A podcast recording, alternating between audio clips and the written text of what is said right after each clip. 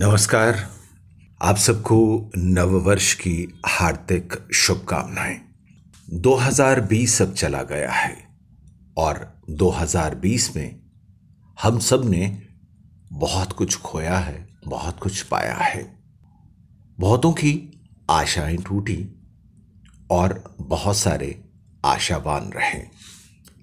वैसे कहते भी हैं कि आशा का दामन कभी नहीं छोड़ना चाहिए। अब नया साल आ चुका है। और नए साल के आगमन पर कुछ कहने का मन है। नया साल जो आया है अब नई इबारत लिखने को।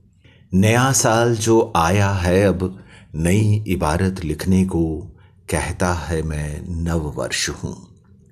कहता है मैं नव वर्ष हूँ, आया हूँ मैं तेरे द्वारे। लेकर खुशियाँ और हर्ष हूँ। कहता है, मैं नव वर्ष हूँ, आया हूँ मैं तेरे द्वारे, लेकर खुशियाँ और हर्ष हूँ।